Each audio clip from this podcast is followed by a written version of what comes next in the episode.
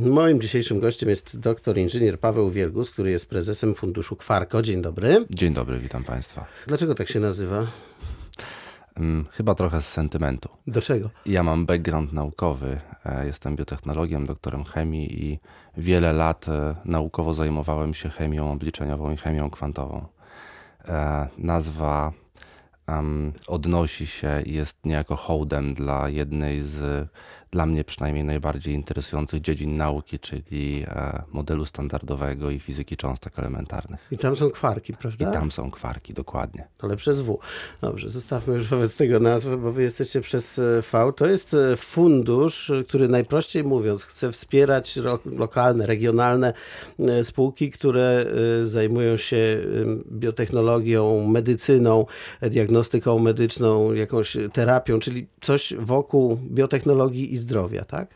E, tak. E, rzeczywiście, rzeczywiście jest tak, że szczególnie dobrze czujemy się w tym obszarze nauk życiu, czyli biotechnologii, e, medycynie, ale nie stronimy od innych tematów. Ogólnie Fundusz Kwarko jest funduszem bardzo mocno technologicznym. To znaczy, to jest dość modne słowo w dzisiejszych czasach i wiele funduszy mówi o sobie, Jeszcze niech pan koniecznie doda, że innowacyjnym. Tak. Wiele osób, e, e, wiele funduszy mówi o sobie, że są funduszami technologicznymi, natomiast e, jak się popatrzy na ich strategie i profile inwestycyjne, to w rzeczywistości wciąż dominuje obszar informatyki, szeroko pojętego IT, szczególnie takie słowo klucz jak SaaS, więc Software as a Service, usługa dostępna bez instalacji u klienta, albo w chmurze, albo big data i tego typu rzeczy. Tak jest i to są najczęściej startupy, które się spotyka, prawda? To Dokładnie znaczy, tak. To są te, które pracują właśnie w przestrzeni niewidzialnej, tak ja bym Dokładnie. to nazwał, prawda? My nie stronimy od takich tematów również, musimy szukać dywersyfikacji tematycznej, dlatego że to, co najchętniej robimy, to są rzeczy wiążące się ze znacznie większym ryzykiem. To są projekty, które wywodzą się z nauk ścisłych czyli e, biologii, chemii i również e, fizyki.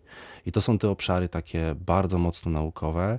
Mm, nasz zespół oprócz e, oczywiście całej części biznesowej, doświadczenia biznesowego i relacji biznesowych jest jednak w pewnej części oparty o doświadczenia powiedziałbym takie stricte naukowe.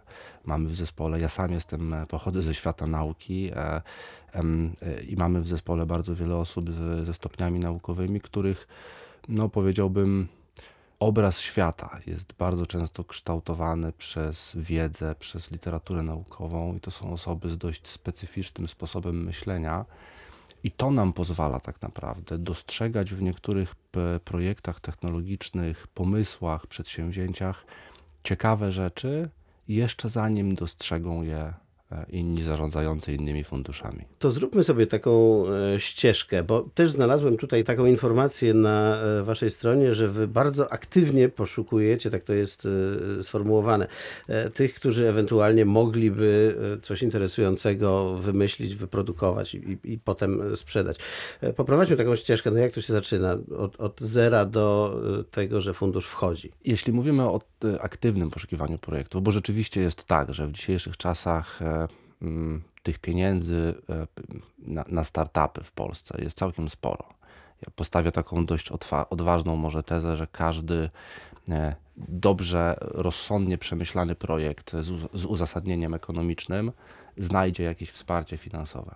Powiem panu, że słyszałem, że niektórzy twierdzą, że nawet za dużo, ale to tylko e, dygresja. E, Może tak, do tego dojdziemy. Rzeczywiście, rzeczywiście, um, ale to chyba temat troszeczkę, troszeczkę na inną rozmowę. Na razie go zostawmy tak na boku jeśli się szuka projektów aktywnie, to trzeba umieć, tak jak w naszym przypadku, trzeba umieć dotrzeć do tego świata nauki. To jednak, tak jak powiedziałem, jest grupa społeczna dość specyficzna. Dość, zamknięta?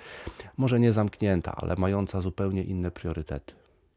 Bardzo często jest tak, że e, osoby, którzy, które uprawiają naukę, naukowcy, nawet jeśli sobie zdają sprawę z dużego potencjału ekonomicznego tego, co robią, to w rzeczywistości nie do końca chyba Mm, jest to dla nich jakiś istotny priorytet życiowy. Dlatego e, trzeba taki temat znaleźć i teraz jak to robić, to jest zupełnie też inny, inny temat. Trzeba znać ludzi chyba.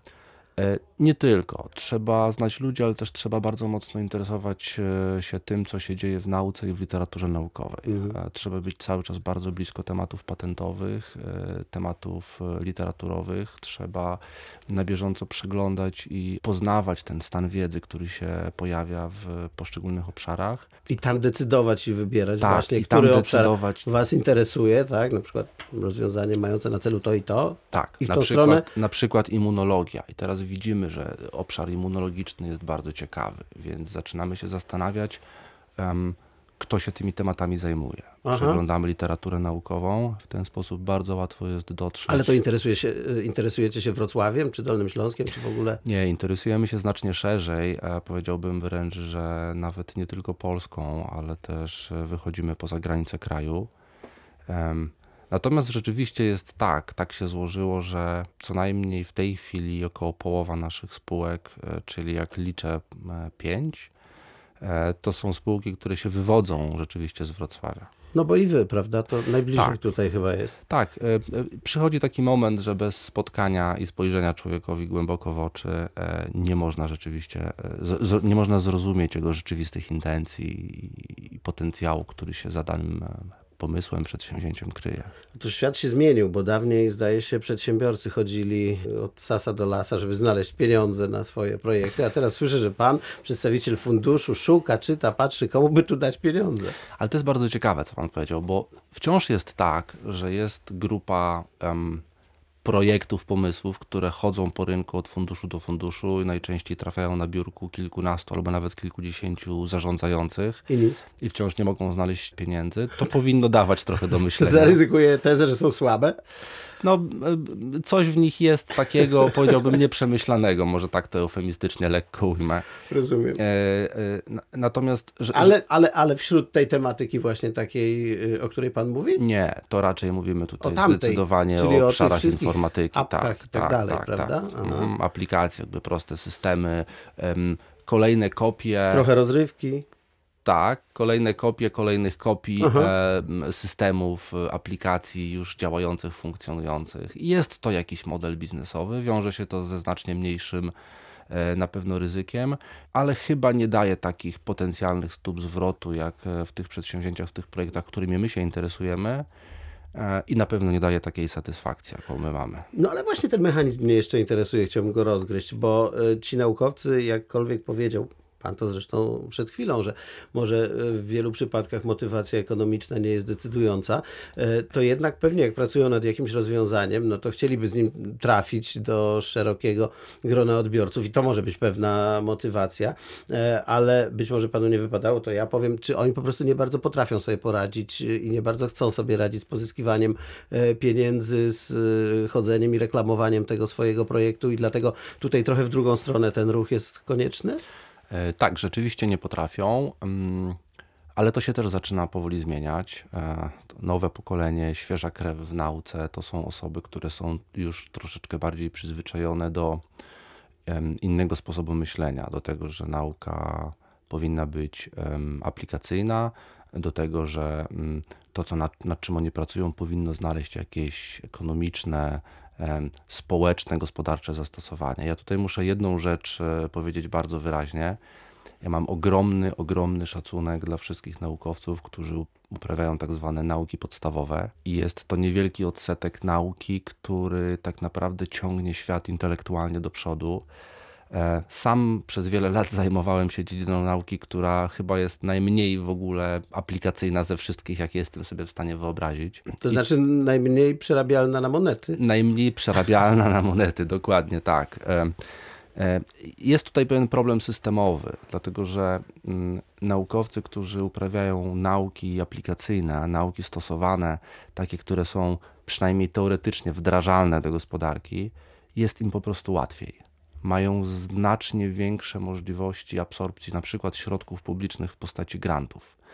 I to jest pewien problem systemowy, też pewnie na inną dyskusję, ale on powoduje, że ludzie, którzy uprawiają nauki podstawowe, bardzo często, żeby móc znaleźć e, finansowanie na tego typu badania, muszą niejako dorobić do tego trochę taki element właśnie aplikacyjności. Jak się później patrzy na te projekty, to widać taki troszeczkę rozdźwięk pomiędzy tym, co oni robią, a tym, że to rzeczywiście może mieć zastosowanie w gospodarce, tylko że za 20 lat. Mm, I to jest bardziej problem systemowy związany ze sposobem finansowania badań naukowych. Ale tłumaczę to dlatego, żeby, żeby nasi słuchacze nie pomyśleli, że jestem e, jako zarządzający funduszem przeciwny prowadzeniu badań e, podstawowych. Zupełnie tak nie jest. Nie, bo to, to jest bardzo istotne, co pan mówi, bo e, jakbym to powiedział tak językiem najprostszym, to chodzi o to, że jak nie znajdzie się finansowania na te nauki podstawowe, to nie będzie owoców w postaci różnych interesujących wynalazków, tak? W przyszłości, krótko mówiąc, więc może te pieniądze powinny być też przekierowane od tych, którzy potrafią to skomercjalizować w jakimś sensie e, do tych, którzy, którzy skomercjalizować swoich badań nie mogą, ale to rzeczywiście chyba zadanie państwa, tak mi się wydaje, w postaci redystrybucji podatków. Tak, panie redaktorze, lepiej bym tego nie ujął.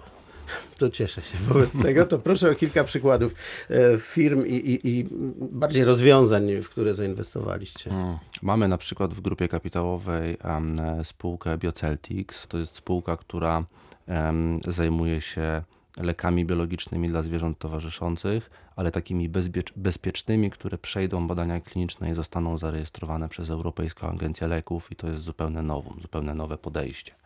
Jesteśmy na przykład e, inwestorami we wrocławskiej firmie Sat Revolution. To jest e, firma, która e, tworzy komercyjnie, co ciekawe, nanosatelity, buduje nanosatelity i pracuje nad swoimi własnymi technologiami związanymi z nanosatelitami. W tym roku e, mają zostać wyniesione na orbitę pierwsze nanosatelity mm, przygotowane, skonstruowane przez e, Sat Revolution, więc to też jest, wydaje mi się, ciekawy, ciekawy przykład. Bardzo.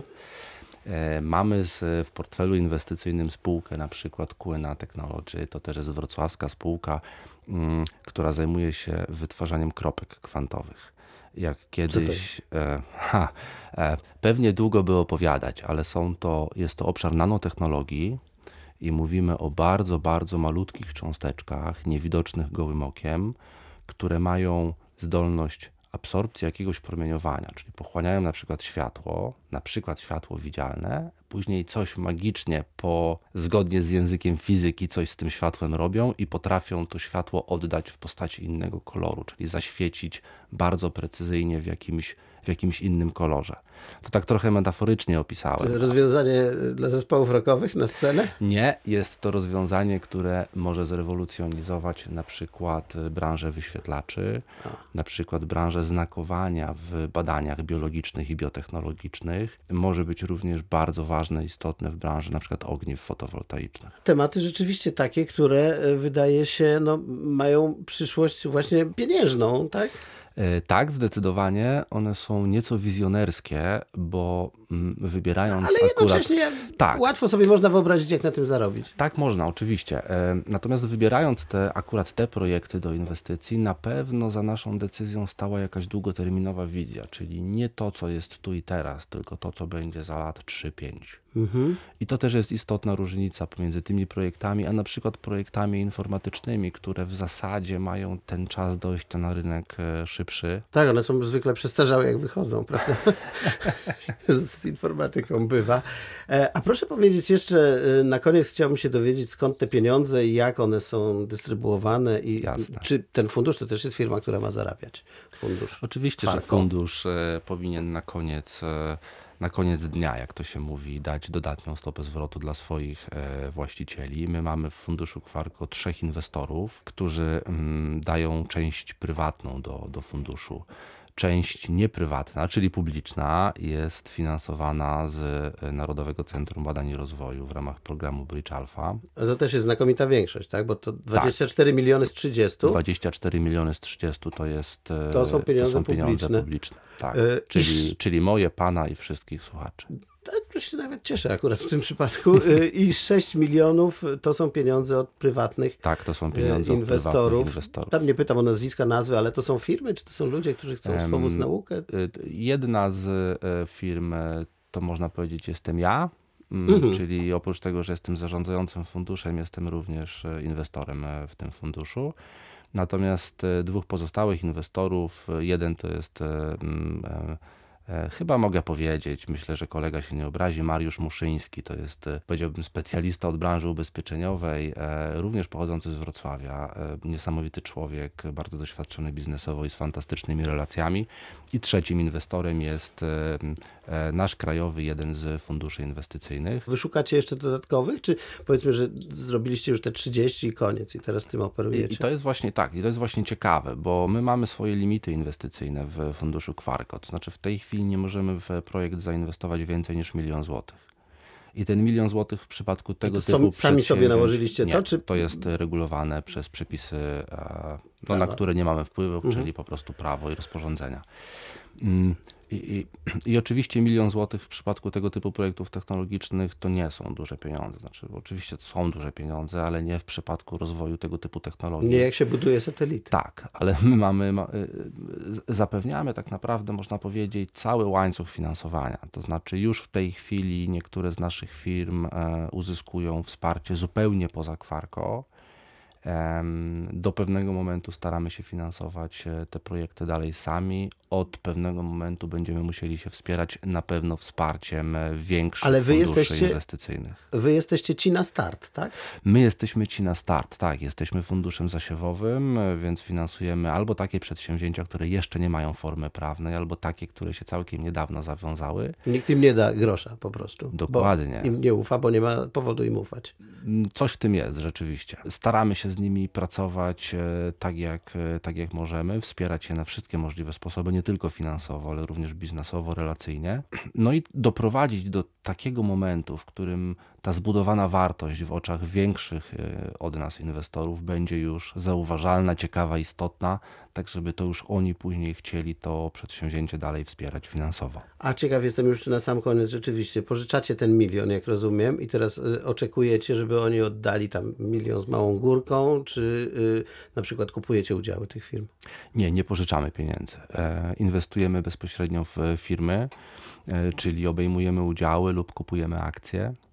E, I o ile mamy oczywiście oczekiwanie wynikające z naszych analiz, e, że ten projekt da jakiś zwrot z inwestycji, o tyle na pewno nie zabezpieczamy tego nigdzie na poziomie samej umowy. Czyli to nie jest tak, że te pieniądze trzeba na jakimś etapie nam oddać.